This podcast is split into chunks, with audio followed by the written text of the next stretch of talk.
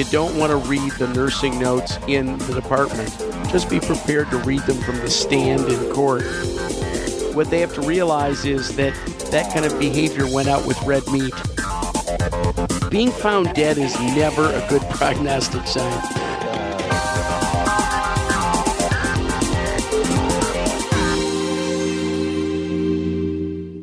Boys and girls, it's Greg and Rick. Now, the difference is Rick is sitting in sunny California. I'm here with a flamethrower and a snow shovel, and it's uh, an ungodly temperature. So much for uh, Al Gore and his global warming. But all I can tell you is, Rick, you made the right choice where to spend your old age.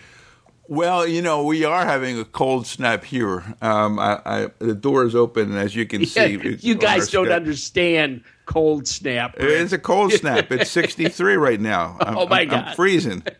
You know. Well, this is the February issue of Risk Management Monthly, February two thousand fifteen. Uh, we've got a lot of good stuff coming up. And the uh, and uh, Rick, why don't you kick it off with a little discussion on the process of providing information? Well, you know, before I, I before we get into that, I did want to give some uh, previews of coming attractions. Can we do that?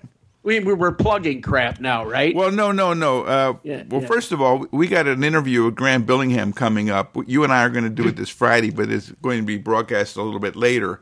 In March, but, yes. But Graham is like has become the superstar of risk management, not only in emergency medicine. He's the chief medical officer for MedPro, which insures over one hundred twenty thousand providers, hospitals, doctors, dentists, nurse practitioners, you name it, and Graham is the number two guy there. I went onto their website. MedPro is, uh, as you may know, a Warren Buffett company. Uh, yes, it is. He, he Very drink- much so. So Graham basically probably has an office down the hall from Warren, and they probably get get together for cheeseburgers. And what is he? Is he like Doctor Pepper? Is that what he drinks? Yeah, something like and that. And by the, by the way, he lives in Omaha, Nebraska. Well, I think so, I, I think Graham is still up in uh, in the Sacramento area. Uh, he, he's smarter than living in Omaha. But yes. In any case, we're looking forward to that. That's a big one coming up. The other one coming up is Mike Weinstock, who is, by the way, the lead author on uh, um, the Bounce Back series, and they're coming out with their third book uh, called Bounce Back Pediatrics. And of all people, you seem to be one of the authors of this thing. I am indeed, sir. I I was wondering if you'd mention that. I mean, you're mentioning uh, uh, young Doctor Weinstock, and uh, yes, I've been in all three books, and they've still kept me on board. And again, I'm I'm the guy who gets to kibitz on these cases, yeah, yeah. talk about it afterwards. I'm like the old men in, in, up in the balcony on the Muppet Show, and and I I get to just kind of say whatever I want. It's a great job, Rick. Well, you know, I have to be very candid. Maybe I shouldn't be, but I, I you know, I'm not a I'm not a big reader, um, and so frankly, I've never read any of the other Bounce Back books. You know, I've had access to them, but I haven't read them, and it just kind of I I had a certain Um, view of what they were probably, you know, there were just cases that came back to the E R and, you know, here's how we screwed up kind of thing. And um, I uh, I looked at this one. I got a little preview of it. It's coming out in March, so it's not out yet. But I, I, I to tell you the truth, I cannot believe how good it is. No, it, he, uh, listen, I'm not talking about my work. I'm talking no, no, about not yours at all. I was going to basically yeah, say. Yeah, I knew you were going to say that. So I'll just take that hit. But uh, he has put together some fantastic cases. And for our listenership, which are, you know, weird guys who are and gals who are into medical legal cases, this is like a uh, a thrill a thrill-seeking book. You mean it, it's a page turner? Well, I I'd buy this one. So Mike Weinstock is the lead author. Kevin Clower is there, and this Doctor Madeline uh, Matar Joseph, who I don't know, but she's a a peds E M kind of person out of I think Jacksonville, basically very yes. seasoned. Has written seventy papers, but you're in any not going to like her, Rick, because she's the one who says children are not little adults. Well, they have no choice. They have to say that. You know, they, they're kicked out of the union. Right, right, but exactly. It, but in any case, let me tell you, I, I went through this. She does these ten clinical tips. And one of the things that, you know, anybody can give ten clip tips. We do that all the time, ten tips, you know, kind of thing. But this lady's got like reference after reference. I can't get over how many references there are in this book. Kevin does a section on risk management. He's got some references. But these cases, they got twenty-eight cases. And then they have these discussions. And some of these dis- cases, their discussions, probably fifteen, twenty references supporting. So it's not just people, you know, spouting off. The only person who gets to spout off without any references is you.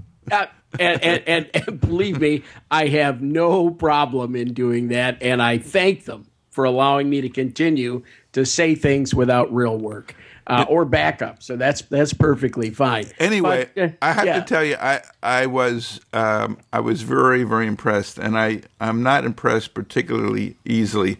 Um, Greg, while we're on that section, why don't we do this paper from the abstracts on bounce backs? It's right on page uh, two of our, our notes there, because I thought this is kind of a, a nice little um, opportunity to talk about them in a more generic fashion. And I found this study, obviously in emergency medical abstracts, that I thought was actually pretty cool. Uh, you yeah, want to go through that? Yeah, this is the one from U C L A, Rick. Uh And I want you to listen to this number. They looked at the data from five million, over five million E D visits uh, by adults if from two hundred eighty-eight emergency departments in California in the year two thousand seven. Now, that's over half the E Ds in California. I think California has something around five hundred. So this is a big number. And five million it's got to be a statistically valid number. I would so if say we, so. Yeah, so if we looked at admissions within one week of E D discharge, and as you know, all of us live in fear of, for two reasons, the return visit, are the feds even going to pay for those things these days? And did we miss something bad that a little time in the hospital would have helped? Is that a fair statement? Isn't that what we're really interested in here? Yeah, and, we and, are. Yeah. And and... and the thing about this is we're talking about admissions to the hospital. This is not, well, they came back to the E R and uh, they need a dressing change. These are people yeah. who were admitted to the hospital within one week of a, of a discharge from a California uh, E D. Well, if, if they look at the multivariate analysis, uh, it's what you'd expect. Patient characteristics uh, were those people, the bounce backs, were those people of increasing age. If you were forty to thirty, to uh, uh, fifty-nine, it was about three percent of people came back again within a week. If you're over eighty, it's five point five percent. Yeah, that's like one in eighteen will be back and admitted within a week. Well, you see, somebody might think that this is uh, illegal, immoral, fattening, something like that. I think this is intelligent use of our resources. You're right. Some people are going to come back, and you and I, uh, until we become clairvoyant, are not going to know which ones of those patients it is. So when I saw those numbers, I was actually reassured by that, Rick. I, I don't think we're doing a bad job. Greg, this is entitled Risk Management Monthly.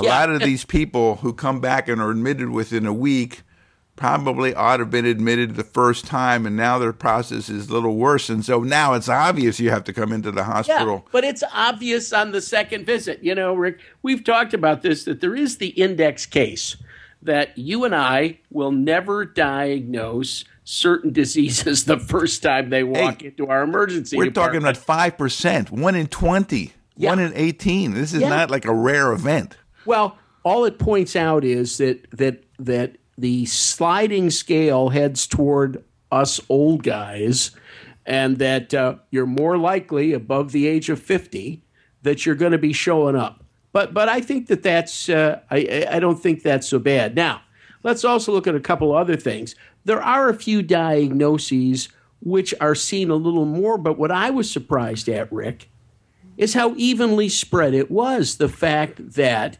the diagnosis itself is not near as important as what the patient well, looked like. You know, this is one of those huge database jobs, and the only thing they're looking at in terms of, of diagnoses is uh, I C D nine codes, and so that's not particularly helpful. You know, but one number that I do think needs to be focused on is overall, the young, the old, the, the Medicaid patients, the alcoholics, the left without being seen, whatever it was, the, the number is two point six percent. One in forty patients who was discharged from a California E D in two thousand seven was admitted it within one week, one in forty. Yes. So talk about bounce back. As a matter of fact, this paper is entitled Factors Associated with Short-Term Bounce Back Admissions After Emergency Department Discharges. Doctor Do- uh, Gabayan, Doctor B- G- Gabayan, I'm sorry, I don't know you, doctor, but as you can tell the way I'm messing up your name here. This was in Annals of Emergency Medicine in two thousand thirteen, and I, the thing I thought was kind of cool is it had the word bounce back in the title. And, yes. And now, is this the property of Mike Weinstock, the term bounce back? Does this? No, I, I don't think you. We everybody has used that in common parlance. He can't at this point in time uh, patent I thought he the term that bounce back. Term. I don't think uh, okay. so. Okay. Yeah. All right. Well, let's go back to the uh, things that we were starting off with. You know, I, I ran into some stuff regarding physicians giving uh, information to patients because, you know, we do histories and physicals and we give treatment and all this other stuff. One of the parts of the things that we do as physicians is to give phys- uh, patients information. And part of that is I want to get into two things. One of it is this business about shared decision-making, shared decision-making. And this is one of those things which E R physicians are going to say, if I hear that term one more time, I'm going to spit. Yeah, I was just thinking, Rick, it's it's a good we're separated by uh, twenty-four hundred miles because I'd be real mad about this. Well, listen, you know, this is the idea where patients get involved in making decisions about their care. And this is really, really, really from the world of primary care where you ask patients, listen, do you want to have a P S A test? And because we know the literature on that is basically some say don't do it. So it's one of those things where you, it's kind of a, appropriate for the physician to say, here's the things that you should know about it. Yes, one way or the other. Or do you want to take statins for the rest of your life? Um While the number that needed to treat to prevent one cardiovascular event is over two hundred for five years, taking these pills kind of thing, yeah. Or testosterone replacement, or do you want a mammogram kind of thing, or all of these things, which we kind of assumed, ah, everybody does it, everybody knows this. All of them are coming up with, well, not so fast. There's there's some reasons not to do these things and some reasons to do them. And I guess the issue is, well, does this apply to emergency medicine? And the well, answer let, is, let, go, on, ahead, go, go, go ahead, go, go let's, ahead. Let's be fair here. Um, I think our job is more than say, well, you want you want it with cheese, without cheese. They came to us for some kind of direction on this. I, I like to say to them, I'm your healthcare advisor.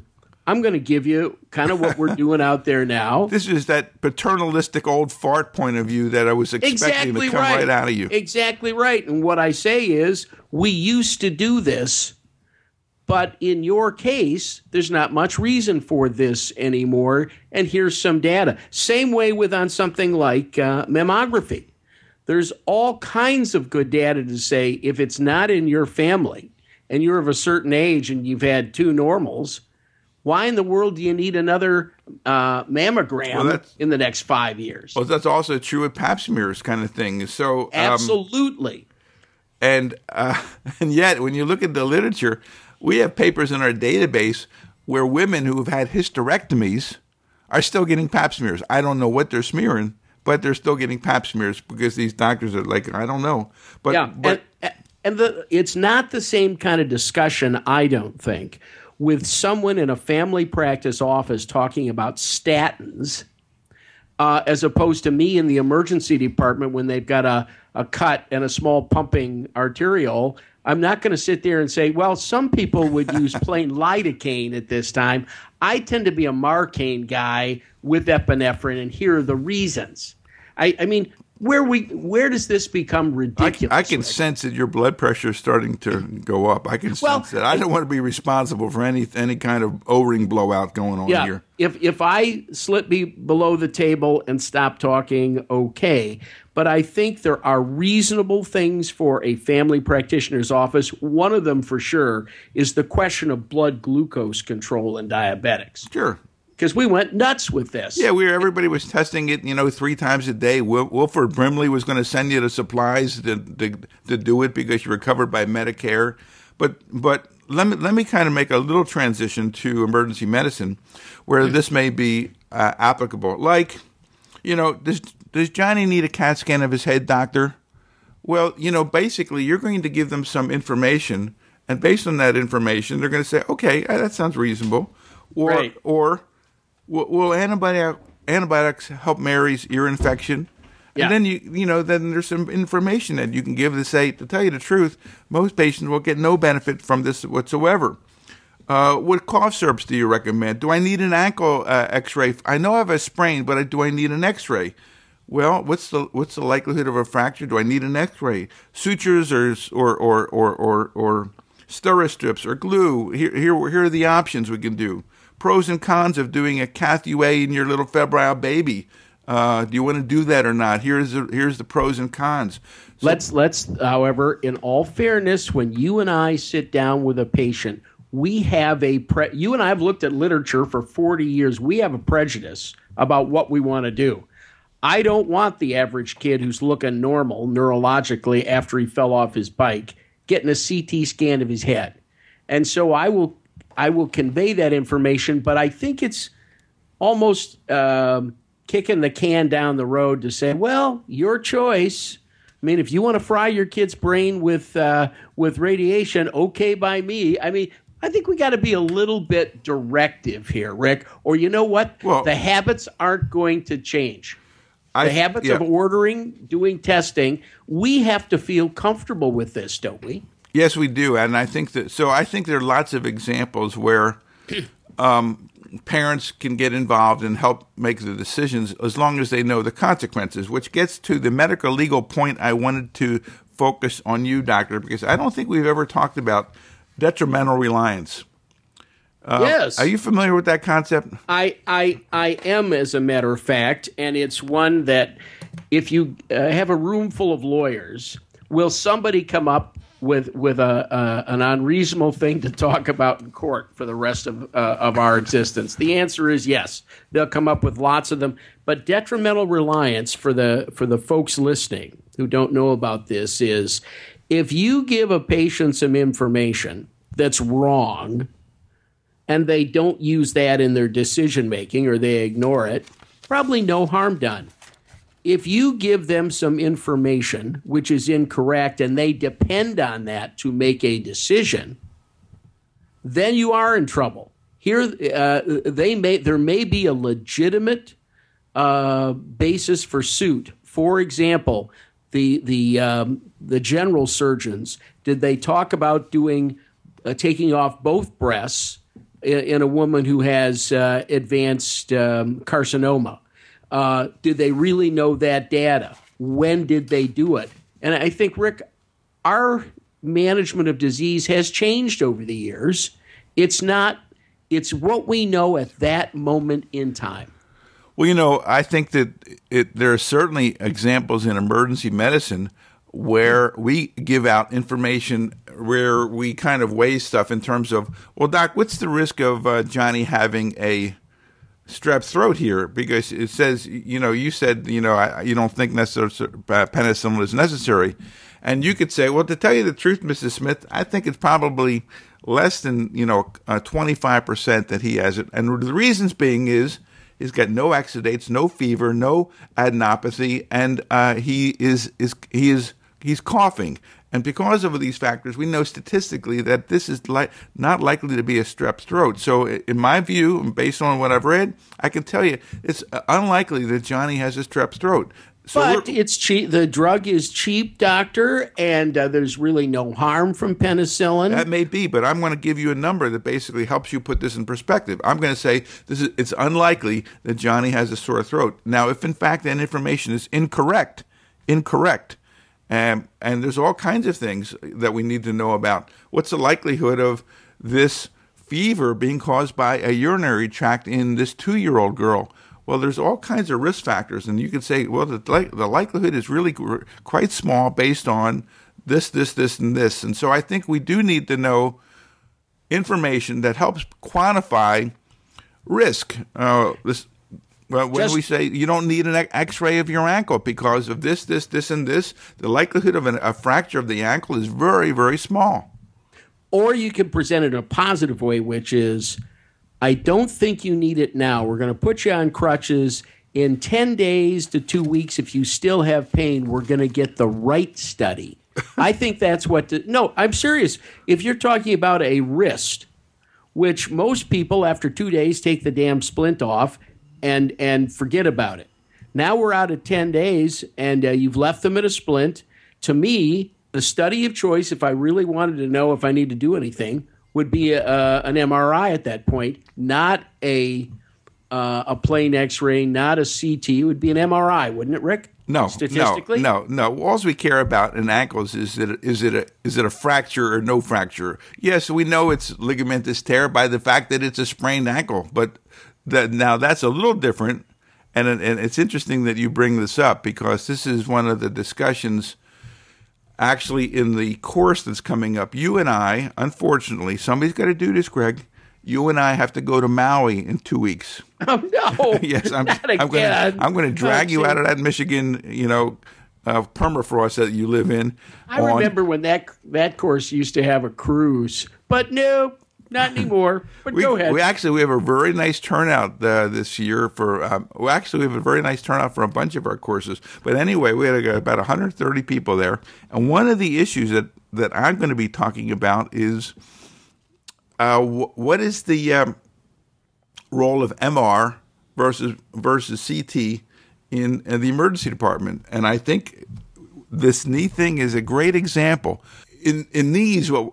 When somebody comes in with a blown out knee and it's it, it, and it's and it's got a big effusion, the the we we don't really care whether it's got it, yes we, if it's got a fracture, yes, fine, we want to know about it. But the fact is that the vast majority of those injuries are going to be ligamentous or cartilage injuries, and we won't see those on plain X-rays. And so the X of the imaging modality of choice in that situation, where by far the most likely problems are going to be ligamentous, is an M R I, not a plain film, and yeah, and I'm not gonna, necessarily that night. Well, I'm going to make the, I'm going to make the case uh, when we're there that uh, I think we need to have a lower threshold for doing the appropriate study, because I can tell you, as an example, in that case, when you splint that guy and send that guy to the orthopedist, the first thing that orthopedist is going to do is get an M R I in his M R I machine, which is right down his hall. Right, exactly. Well, um, so anyway, that was an interesting paper. Um, you want to do some letters? I got a couple of letters here. Yeah, let's st- let's start on some letters. I, I got a I, I got one this morning too, which I'm going to throw in here. Let me get it. Go ahead. Uh, Jim Lorenzano wrote to us regarding our interview with Doctor Waxman. It's interesting because actually, Doctor Waxman is the author of this paper that basically showed that. Um, Drastic malpractice reform had no effect on physician ordering in the emergency department. None. Uh, Zero. And, uh, yeah, and we interviewed him and uh, in last, I think it was last issue, and uh, he actually, I didn't know it, but he wrote a, he, a long article, I think, in A S E P Now. Um, but in any case, we scooped him because we got this interview in any case. But, and, um, but Lorenzano basically said, man, what a waste of Doctor Waxman's time. I can tell you for sure that this was going to be the case. He didn't need to do this study. And he then goes on to cite his experience. We don't need no no friggin' study. We know this. Well, you know, I can certainly, I would have bet money on the outcome of this study based on uh, other things that would suggest that it's true. But it, but Jim basically says, I've been in the V A, I've been in the military. You cannot sue us in the V A for all practical purposes, and you can definitely not sue us in the military. And the fact of the matter is, is that physicians were ordering machines based on his experience in those two environments where, in fact, you cannot get sued uh, for all practical. Well, you have to be an axe murderer. Well, you, they have to go through something called the Federal Tort Claims Act. But uh, in one of the cases I'm going to give you uh, today, it was in a um, military-related hospital, and it was one of the largest uh, awards in the history of California. Well, I'll be darned. Hey, listen, yeah. I, there's there's a there's a one of these for you here. I, you know the name of this person, but I'm not. I can't. I'm not at liberty to tell it because I didn't ask whether it was okay or not, and it doesn't really have anything to do with with really risk risk management. But I thought that you ought to have your two cents into this one because I know that this will also get your blood pressure up. Go ahead. Just read the letter. Well, this is the one about frustration over perceived lack of productivity of P As in his department. And he, this this fellow wanted some strategies to get them to, to to help move the meat. Now, that's my phrase, not his. And I don't. I never like that phrase, but I don't. I used it anyway. You know what? I, I don't mind the phrase because we understand its limitations. But I think... Um, but it's not like, very humane and charitable, and it doesn't portray yeah, you, patients in a very positive light. Don't become warm and fuzzy now on me, Rick. I mean, it's bad enough you're becoming demented. I don't want you warm and fuzzy. Uh, but, but the uh, thing really is, I, I think that the P As have to be judged just like the docs, that is, we can look at what is generated by their work, and there needs to be some reflection of that in the uh, in the payment model. Well, that's and, it. That's interesting. It's because that's exactly what I said. It, it, this is a situation where the P As are um, uh, employees of a large um, multi-contract emergency department group, and uh, he wanted to incentivize them. And uh, basically, I'm sure the docs are incentivized by some process. And it was like, well, why don't you consider doing something similar for the uh, for the P As? But I guess. I don't know whether what the laws are about employees and what you know what you can do or an independent contract and all that stuff, but but all that taken aside, if you could, you would certainly want to incentivize them. The other thing you can do, the first step I would take is every month we publish the productivity, the uh, the the billable units or whatever it is we use to measure. They're called R V Us. R V Us. You remember and, that? Yeah, yeah, yeah. Okay. And put them up on the back board in the emergency department with the doctor's name on them. Well, or there, there's the P As. Well, but the P As can be thrown into that group as well. I think doctors need to see what other people are doing and producing. I think that we tend to work and are incentivized by the people around us. If you honestly know that P A uh, uh, Mary Smith actually kicks out two point five patients per hour, you'd feel a little bad if every month you're coming up at one point eight. I mean, there ought to be some consistency here. Now, I don't know why I'm asking for consistency because we don't have it in anything else.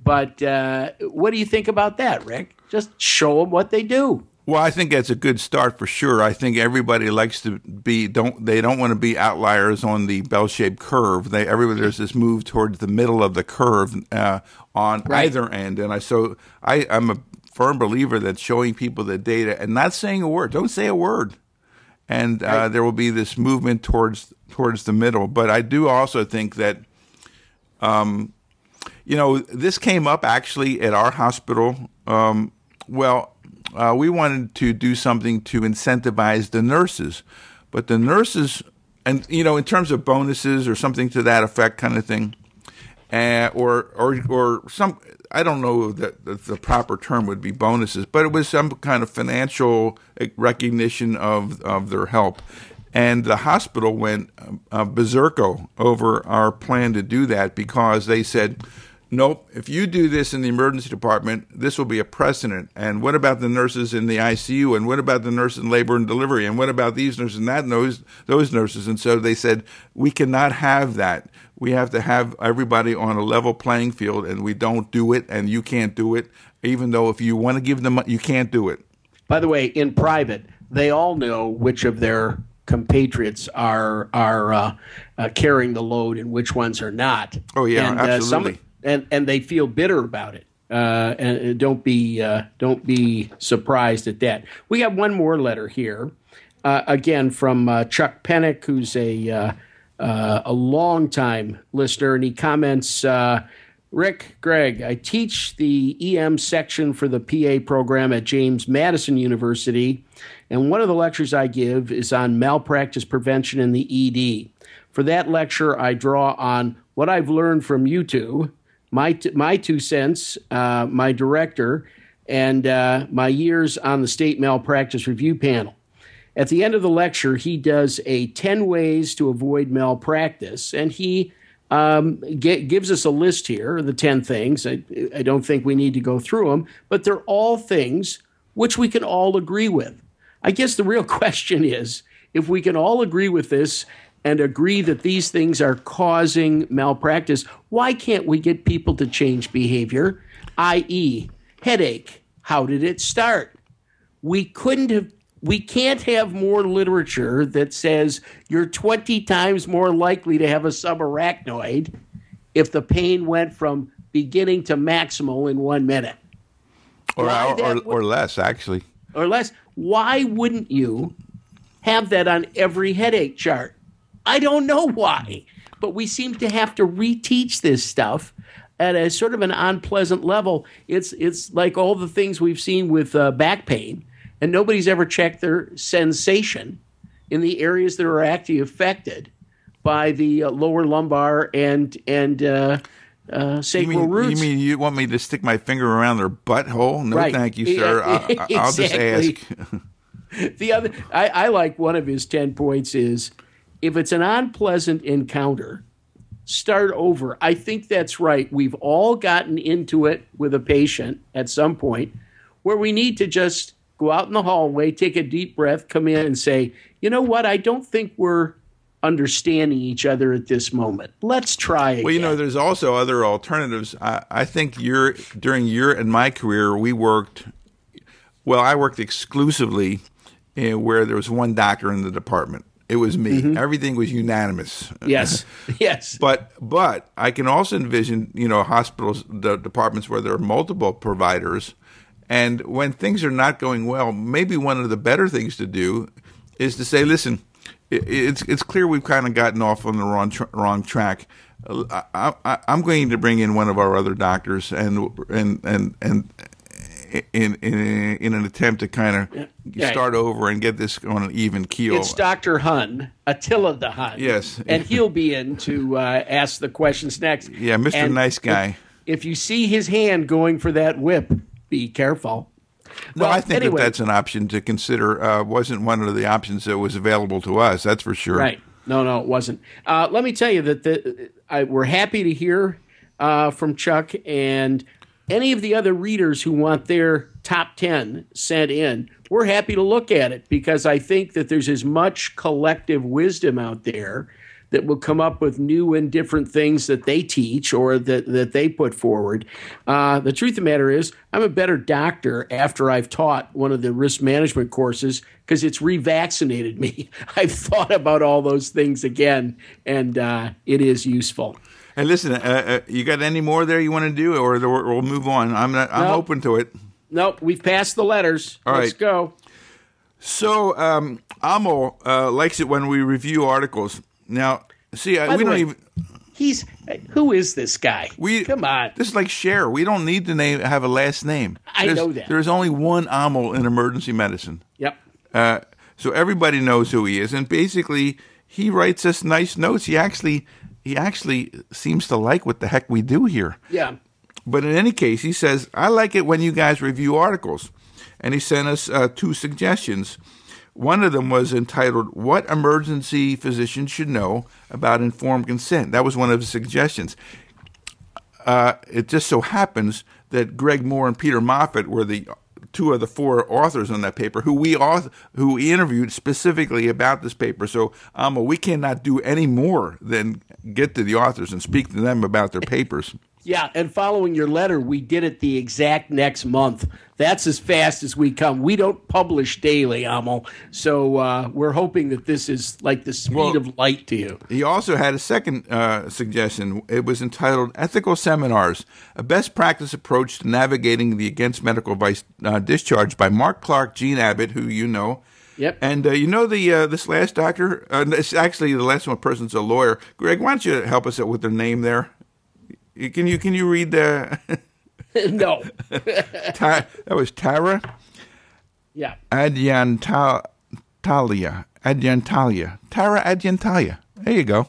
Close well, enough. That that that may be it. Uh, but I just think we ought to, as a gift to her for Christmas, send her some consonants to stick in that name, and, because it's you hard wanna, to pronounce. You want to buy a vowel? Want to um, buy a vowel, right? Exactly. It, So what I thought we would do, I did get that paper out, and I summarized it here on our, our mutual set of notes to see whether there's any kind of – we've covered this topic ad nauseum. Ad nauseum. Uh, but I wanted to see whether there were some things in here that we had not covered, and actually I thought that there were, uh, were a few. Um, well, so, well um, a couple. I, I'm glad to see that they finally decided that the capacity – is the number one issue, particular after a, a case we're going to review again shortly. Uh, the capacity is more important than anything else on that chart. Would you say they are able to make a reasonable decision? Uh, and and they don't have to make a reasonable decision, but do they have the capability? Uh, as I said, I, I think we said one time on here, there's a place for people who think they can make reasonable decisions and often don't. That's called the stock market. Every day, perfectly uh, rich people make perfectly bad decisions in the stock market. But well, it's free you know, choice. Let me go down their bullets because, yes, determining the patient's decision-making capacity, we don't need any kind of specific, uh, you know, uh, psychological test. This is based on your professional medical judgment, based on asking some questions. If you think capacity is an issue, we're going to get into that a little bit more in a second. They want to balance protection of patients' autonomy with the prevention of harm. There's a big – this is a whole article. I mean, this is not like a, you know, a, a one-pager where they get into this issue of patient autonomy to a level uh, that I personally was not aware of, so we're going to expand on that a bit. Three, provide the best alternatives for patients who decline some some or all of the proposed treatment. And I think right. one one of the things that comes up is – the person who wants to decline just one portion of it. No, I don't want a rectal kind of thing, or no, I don't want to do th- this uh, the N G tube, which is probably the smartest decision that patients made. Right. Um, and then we get into this thing where we're still able to treat these people. We just acknowledge that they've declined a a, a portion of the uh, a, a test or a procedure. We've told them the Um, benefits and harms associated with it, and they've, and they've made a rational decision. No, thank you. That doesn't mean you throw them out of the department. We've covered and that before. We, we've we've recorded that in the chart. This is what I wanted. That was explained. They declined uh, and had the capacity to decline. And we go and go, and go on, we keep on moving on. Then the number fourth is negotiate to encourage patients to stay. Well, we always do that. They want you to clearly make it clear that you've done that. Yes. Plan for subsequent care and document what transpired in this process. I, in, I couldn't I couldn't gr- agree more with this list. This is the summary of what we've talked about, Rick. Well, they go over two cases. They present two cases. One right. of them, a, a forty-four-year-old uh, patient with D K A who presents with pneumonia after being uh, – uh, and they obviously they want to admit this lady. pH is seven fifteen, pretty sick. She stays in the E R eight hours, eight hours in the emergency department. And you say that like that's unusual. I think it's embarrassing. Well, it, it may but, not be unusual, but it is embarrassing. Yeah, we have a lot of people on who are listening to this where an eight-hour stay for a D K A-er would not be unusual, Rick. Well, I understand that. Doesn't mean it's right. And, right, and, you know, of course. Um, and Uh, those of you who uh, listen to or read Emergency Physicians Monthly, look at the most recent issue. I think there is a um, great article in there about why your C E O needs to understand the medical consequences of his being screwed up and allowing these patients to stay there. Because I truly believe that the C E O, if they wanted to fix this problem, would fix it in two weeks, period. But they don't. Um, no. So that's a, that a column was written by yours truly, by the way. Yes, I understand that. Um, so this this was an easy one. So she wants to leave after being in E D for eight hours. She's feeling better. She got her fluids. She got the insulin, all those kinds of things. And the E R doctor, who is clearly an idiot, says, uh, she's signing out. And she says, uh, what about the aftercare instructions? And nurses say, she doesn't get any. She is signing out. Now, we've covered that. That's Yeah, that's, by the way, his actual name is Doctor Idiot. Doctor So Idiot, uh, be yes. careful about that. Uh, but the bottom line is, it's not my way or the highway. If they'll take half a loaf, give them half a loaf. Um, you always give them what you can. You always explain it in front of family members who knew you wanted to do something else. But uh, to take the, the point that she's not getting discharge instructions, that's just... That or, ain't right. Or that me- doesn't recognize who we see. Or medicines or antibiotics for her pneumonia or or, or whatever. The other yeah, case crazy is a fifty-six-year-old uh, male presents with a moderate risk uh, exertional chest pain, you know, moderate for A C S, who, catch this, is boarded in the E D due to a lack of inpatient beds. His E D roommate is described as being malodorous and unkempt. There are frequent monitor alarms going off all over the place. There's no privacy, and the and the guy's got nineteen wires on him monitoring this, that, and the other thing, and the, and it's just a pain in the butt. And so he's there uh, in the E R. He informs the nurse that since nobody's doing anything anyway, I want to leave. I, I'd like to say, by the way, we do nothing almost better than anybody else. I think we do it with a lot of pizzazz, a lot of style. Uh, is there a lot of nothing going on? Yes, most of medicine is kind of entertaining the patient while nature takes its course. And we don't do things to you all the time. Well, um, in this case, the patient, after a discussion with the emergency physician, signs a standard A M A form and leaves. So they basically want to view this as an opportunity for a discussion because it turns out that this person is more than competent, the risks are low, and this is clearly one of those cases where you kind of balance um, patient autonomy uh, and and risk. And frankly, in this case, that there was nonspecific E K G changes. The troponin was marginally uh, marginally increased, uh, if if at all. Kind of. So there was all of this stuff suggesting that. Uh, Reasonable follow-up for this person would probably have been, been just just fine. But in any case, um, Greg, do you want to go through this thing where they're talking about managing patients without decision-making capacity? Yes. There's some stuff here I, I must admit, I must admit, uh, we haven't discussed before.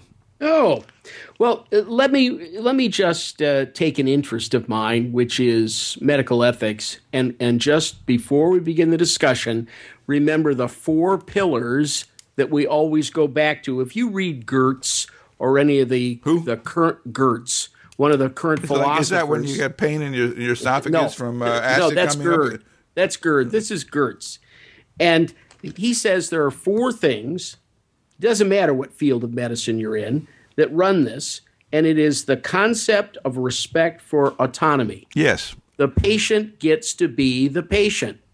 Number two, there is benevolence, which is our internal feeling that we know best, and we have an obligation to sometimes foist things upon patients, um, wh- whether because we honestly believe we're doing the best thing for them. I don't think anybody does something to them thinking it's going to harm them, but but we have to balance that act. He says there's a, the two other things that he wants to balance. One of those is justice, that is the dis, the distributive properties of passing out health care, which are more of a political social question. Uh, and then the last one is the entire concept of first, do no harm. Being able to look at everything we do and say, hmm, Are they really better off because I've actually forced this upon them? I don't know. That's that's really one of the major things that I've learned from reading this paper is that uh, everything we do has the potential for some harm. And there's a p- potential for some benefit. We don't call it, as Jerry Hoffman says, we don't call it any more risk and benefit. We call it harm and benefit. Uh, those are the two limbs of the equation. And particularly when a patient has a lack of capacity, you got to be real, real careful about initiating treatment where there is a reasonable uh, likelihood of some harm being associated with. Yes, there, it was primarily done for good. We expected good, but you know, we, we decided to do a catheterization of the coronary arteries in this person who is lacking capacity. Well, this so happens we blew out one of the coronary arteries, right. And there's a major kerfuffle going on now. That's yeah, the, that's Rick, the issue. In our business, ninety percent of this is the question of restraint.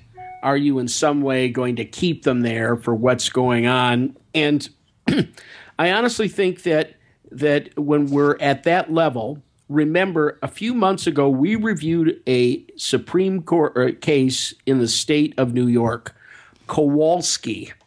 And that was the case that had to do with the guy who was not only intoxicated, but he was intoxicated. Uh, his blood alcohol was above the legal limit in New York. And yet the emergency people did their uh, review of him, talked to him, answered questions, that sort of thing, and determined he had capacity. They let him go. Now, he went out and got into more trouble. But when the lawsuit came, the plaintiff obviously said, Kowalski said, well, they should have tied me down. The Supreme Court of New York said, no, they had no right to. In fact, if they'd done it with the capacity they documented, they would have convi- uh, committed an assault and battery. So I, I think that I, I think that emergency doctors have to kind of keep that in mind. That the the question of of uh, who gets restrained and who doesn't. Ask well, this question: what would you do if it was your brother? What would you do if it was your sister? Because well, that's assuming you like your brother and sister. Well, that's of course, uh, or they and that your brother and sister wouldn't sue you. But the uh, and so never make those assumptions. Well, you know, there are some uh, little interesting bullet points that you've already kind of alluded to. Patients who have capacity can make bad decisions. That's that's that's clear. But once they have capacity, they're allowed to make bad decisions as long as you kind of tried to do the things that we ta- just bulleted before about trying to make an effort to get them to stay, telling Correct. them the potential consequences, et cetera. Last year in California, one quarter of the registered hang gliders required medical attention. These are perfectly reasonable minds who've decided to do a, a crazy thing. You know, as far as I'm concerned, uh, if, if God had wanted me to fly, I'd have been born with wings. Um That's what. That's why I take commercial airliners. Uh, but we allow people to do all kinds of stuff. Can you imagine a dumber sport than bull riding? And we let them do it. That's crazy. No, that's true.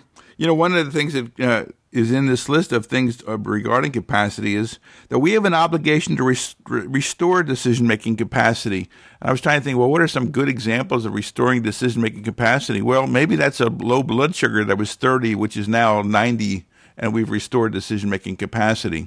Right. Um, when about to undertake treatment in a patient without decision-making capacity, it is very important to weigh harms and benefits potentially against – well, I, I had mentioned that before that. Yeah. Efforts should be made to locate surrogate decision makers or to establish an advance directive is in place. Stop. So, the most important person in this process is not necessarily the patient. It's their family. They're the one, if he gets killed, is going to sue you. They're the ones who have had trouble dealing with this person at home. I, I think that I've gotten more benefit in dealing with against medical advice patients from family members than I have from anybody else. Because Because what they do is they'll grab grandma when she wants to leave and shake her and say, look, we brought you here for medical care. Uh, well, you know, I this think- is this is in the terms of a person who has uh, does not have capacity.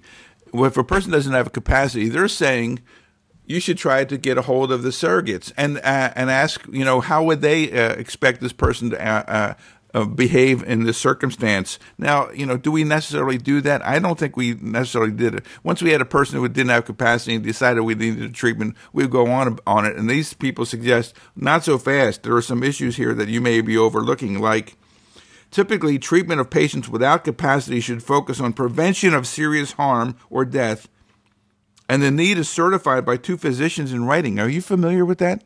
Yeah, well, no. I've heard of it, but it certainly isn't uh, in the emergency department. First of all, most emergency de- of the four thousand emergency departments in the United States, there's all kinds of them that have one doctor there.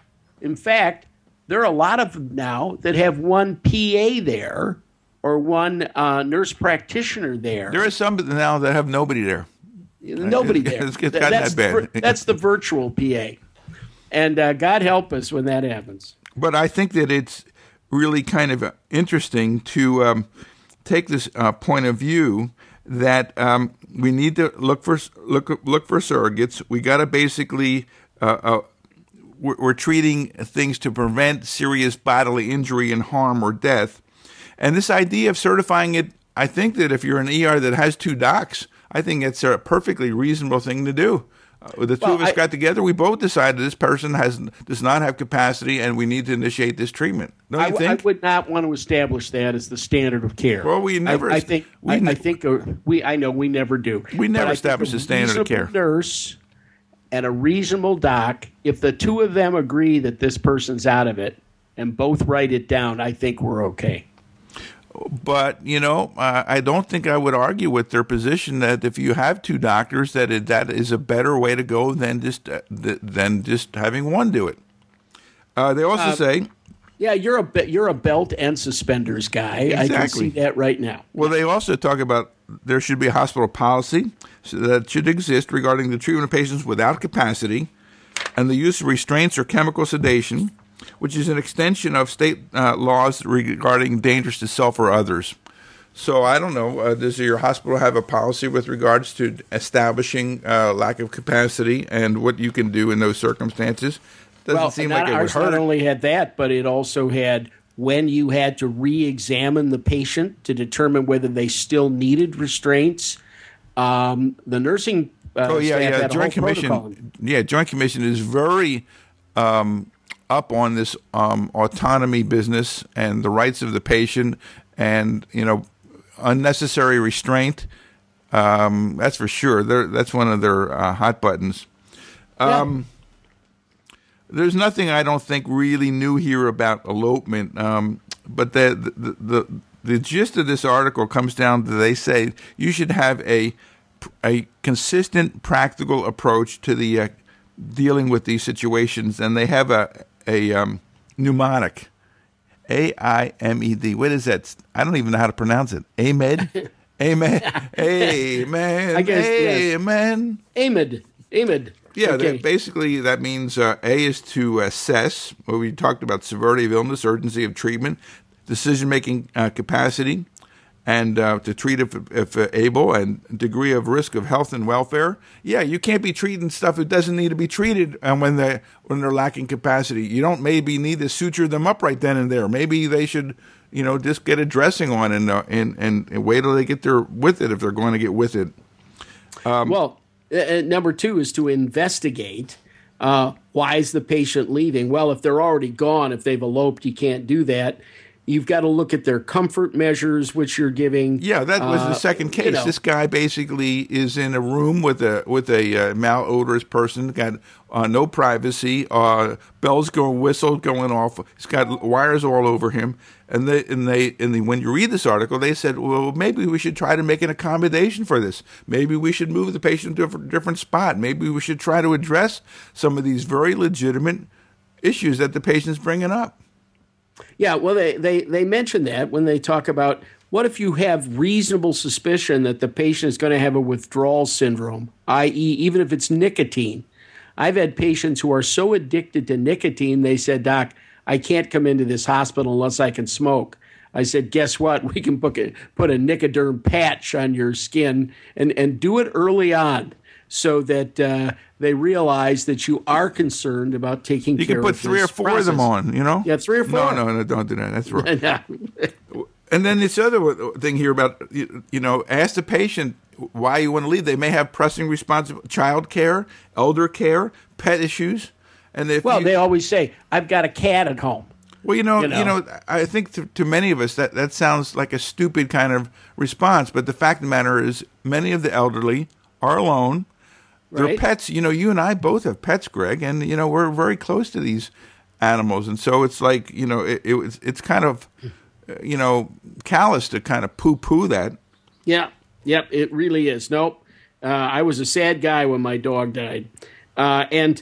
But but what we can almost always do is get somebody to take care of those outside problems. We can we can. I've actually sent the police to pick up kids at a bus stop when I had to admit their mother um, because she said they, they got off in a bad neighborhood.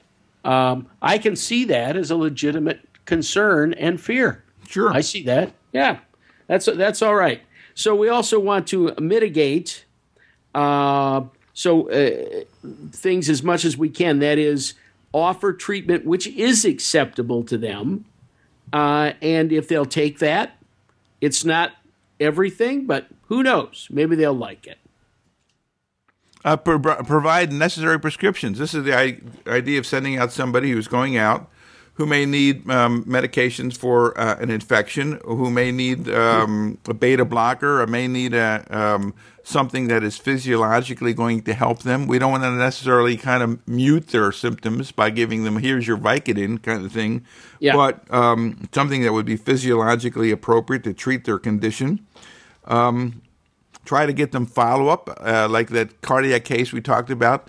We we have spent a fair amount of time in another forum talking about um, what is the reasonable approach to low-risk chest pain patients, and I can tell you there seems to be a growing uh, move that says we can define low-risk chest pain patients who can be discharged and be followed up, whether it be for a stress test or some other kind of thing. Not all of them need to come into the hospital and be admitted and monitored with wires and oxygen and all this other crap. Yeah, Rick, we're good. We're not perfect.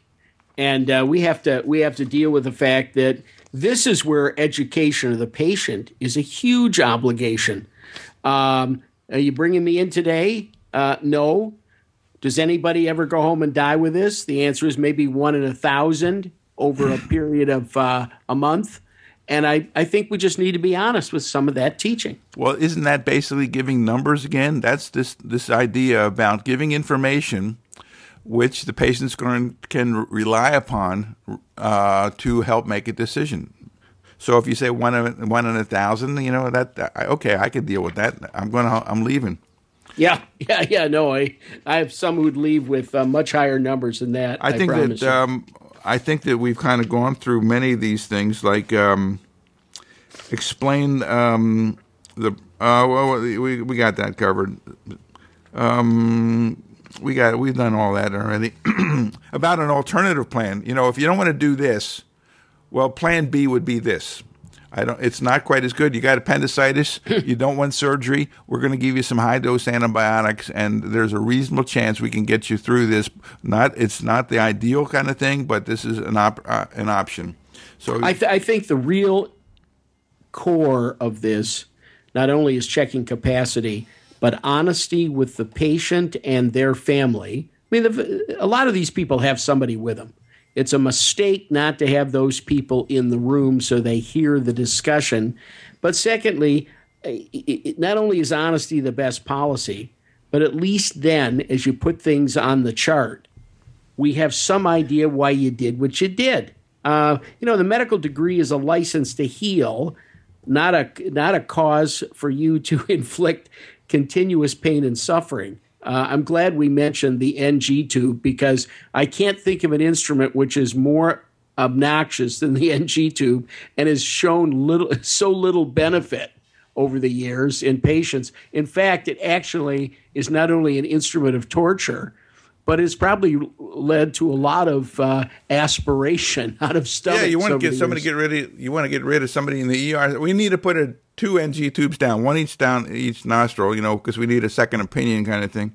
Um, yeah. Then there's all this business about documentation, you know, which is pretty straightforward. You've do- documented that you've done a medical screening exam, so you're dealing with the EMTALA elements of a patient leaving. You've checked the decision-making capacity. You've documented that. Discussions of initial treatment offered. Discussion of patient refusal and reasons why they're refusing. Efforts to negotiate, recruit the family and friends, as you mentioned. Alternative plans with risks and benefits, discharge instructions, including when to return, efforts to locate if there's no discharge um, conversation. That's the elopation. And and I think one of the most important things by far is to make it clear that the patient is welcome to come back at any time, that we're friends, we're here to help. You know, um, this is not my way or the highway, as, as, you, uh, as you noted. So um, I think that that is... Um, a review of Amo's suggested papers. We got a couple of cases, Greg. I listen, Greg, I have three cases of my own I want to give you. Three. Oh. Three. All right. And well, I got to tell I, you, we got about uh, fifteen minutes. Well, and I haven't even done wine of the month yet. So here, uh, let me give you a, a court decision, which I think emergency physicians need to think about. I got a lot of those piled up. One of them is Ware versus Bronson Methodist Hospital. Bronson is here in the state of Michigan, uh, and this had to do with an unusual situation. Woman, Missus Ware, the ex-Missus Ware, brings an action against the hospital because her ex-husband's girlfriend works at the hospital, called up her records, uh, which had sensitive information on them, and then it became an embarrassing discussion in her divorce. Um, so naturally, the the Missus Ware sues the hospital, saying, "Your agent and servant, your employee, you owe me money because uh, they got to my records without permission, blah, blah, blah, blah, blah, and this hurt my life." It was interesting that this case uh, went to the uh, state, uh, the Court of Appeals, uh, agreed with the argument that said they didn't hire this woman, this girlfriend of the ex-husband, uh, and tell her to do anything with these records. She was doing this out of her own maliciousness. She had nothing to do mm-hmm. with her work at the hospital. Right. They said they what they said was hospital can't control that. That that you know if you want to bitch, piss, and moan, and and we're not near in the position. Bronson isn't in the position of Cedars, where you are in L A. Uh, at Cedars, that's Hospital to the Stars for those who don't know who are listening. Uh, there's famous people coming in there every day to be right. treated. Calling up a patient's chart on someone you're not involved in is grounds for immediate termination. Yeah, exactly. Zero uh, tolerance policy. Zero. They're, they're out. No discussion. Thank you very much. Yeah, but I just thought it was interesting that the uh, the courts, I think, made an interesting decision there, which is uh, there's there is no action against the hospital. After all, how can they know someone who's wor- you can, using the computer every day? And as was pointed out, they had no system. Uh, there was no way she would know or, or, or she could be held from getting certain patient information. Well, you know, I do think there is an obligation on the part of hospitals to advise all employees, uh, no matter who they are, regarding issues regarding patient privacy. And that's a generic kind of thing. It doesn't necessarily mean li- it's limited to access to the computer system. It's like, uh, you know, listening, um, uh, over overhearing conversations in the elevator. You know, the paper, famous paper we did about elevator yes. talk. Yes, they have yes. doctors in the elevator and they're t- talking about all kinds of patient uh, confidential information to... One out of every four trips up and down in that elevator, they could identify the particular patient the, the staff was talking about. And let me do a case here, Greg. You're going right. to like this one. This is a known schizophrenic. This is an unbelievable case. A known schizophrenic patient was brought to an E D by ambulance with severe agitation. At the E D, the patient had to be restrained while given an injection for sedation. when the sedation the famous war- Haldol blow dart, right? Yeah. Exactly. Well, exactly, more or less. They actually they should have not given the Haldol blow dart. That's what prevented this problem. When the sedation wore off, it was observed that the patient had lost function of his legs and had had only limited use of his hands and arms. Now, would that frighten the heck out of you? Oh, shit. That's exactly. A fracture of the neck was noted on x-ray, and the patient had a stormy course with multiple hospitalizations and recovery with only uh, limited limited function. It was claimed on behalf of the patient that the hospital staff applied a full, quote-unquote, full Nelson during the restraint. The hospital obviously denied it. Now, remember, you know, the term full Nelson is kind of like not a term. It, this a, that's a term of your person, your age and my age, when would we would, you know, then people would be wrestling and they apply the Dick full Nelson. The Bruiser. Remember Dick the Bruiser? Well, and you know, these are the guys who did that sort of stuff, right? Uh, even if it wasn't a full, even if it was a quarter Nelson, yes. uh, the uh, the settlement was two point eight six six million dollars. Um, yeah. The guy comes in with agitation. I'm sure they were able to show that he was moving all extremities when he was there, and that after the uh, – can you imagine? But the fact of the matter is, is we see these videos of cops taking down people on the street. You know, that black guy who was selling cigarettes in New York, the guy dies, yeah. you know, by yeah. being taken down. So the idea here is you need to know what you're doing when you when you restrain a person physically. The idea here is you're supposed to have one person on each extremity, kind of thing. You know, the idea of suppress, you know, holding the neck or head or something like that. You know, you could get into some trouble.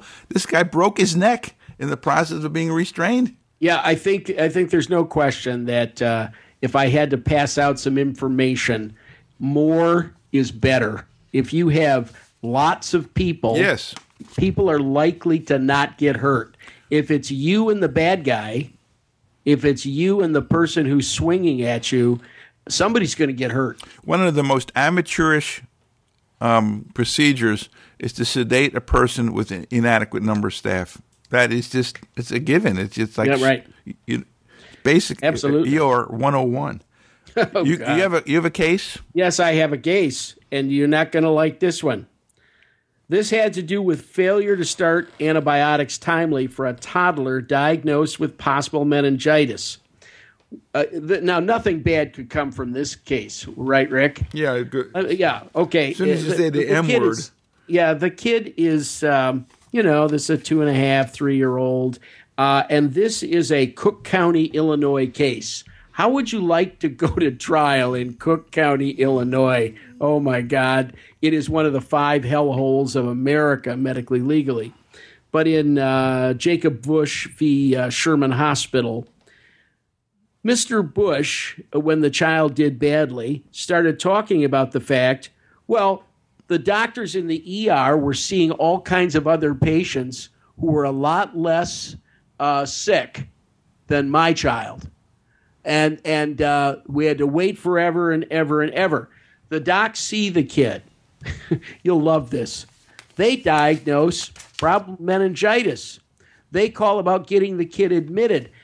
The physician wrote the order, according to the nurse, on a part of the chart that she doesn't usually check for the antibiotic.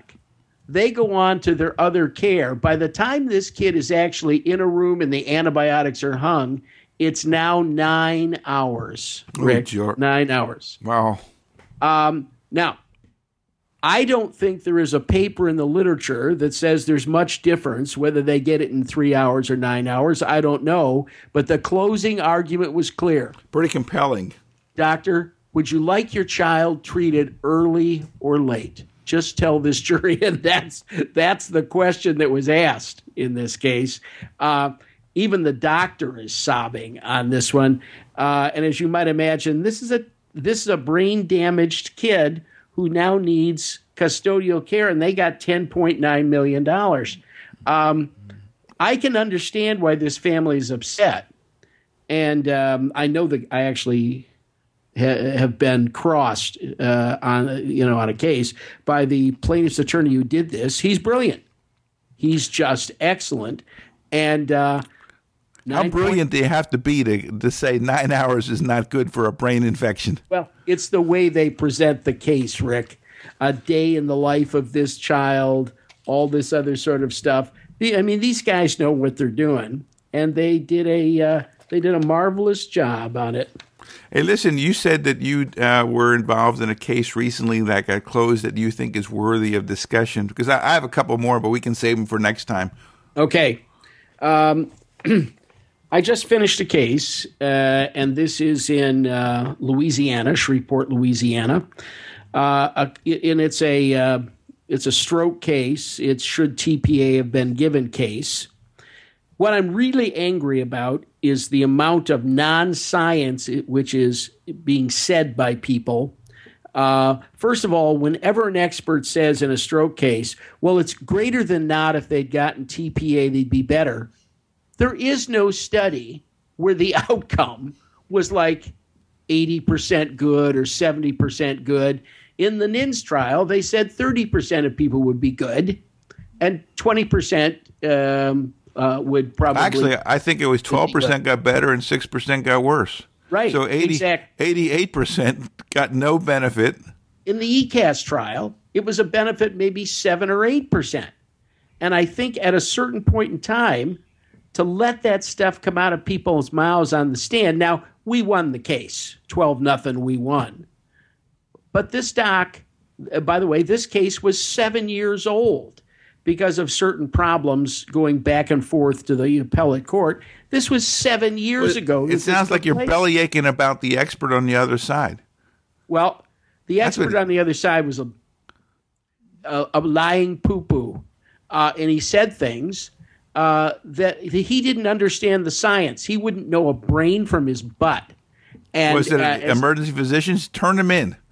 Well, I'm telling you, we should not let this kind of stuff go unanswered. And I talked to the doc afterwards. And I said, look, you have an obligation here. I, you know, we just saved you, your ass. Now get out there and go after this guy, because I'll show up. I'll pay I'll pay for it out of my pocket to fly to the uh, meeting in, in Dallas of the uh, ethics committee to take an action against this, because this just isn't right. And, uh, you know, the judge, you can't expect him to know the rightness or wrongness of the science. He can't. Now, was this were they being set up for a Daubert challenge if necessary? Yes. But you know what? It's still money out of someone's pocket. And what I think is the worst thing is uh, for those of you who haven't been sued, it is an ugly experience that that that that uh, hurts your, your entire life during that time you're under suit. Anyway, I had to get that off my chest. You so feel, feel better, better now? I feel better now. All right. Yeah. Okay. All right. Uh, I'm okay. You want to do another case? Yeah, we got. I want to do a quickie. Last case, twenty-seven-year-old female uh, goes to the doctor with a flu-like illness. She is pregnant, and uh, things don't go well. She ultimately becomes hospitalized. She dies, and seven months later, her child dies as well. The uh, family brings suit. The idea here is there was a failure to diagnose influenza, and there was a failure to initiate uh, um, antiviral therapy. Now, unfortunately, the nuances of this case are we don't know, you know, whether how sick the patient was when she was initially seen, uh, when the hospitalization occurred. There, so there are some issues here.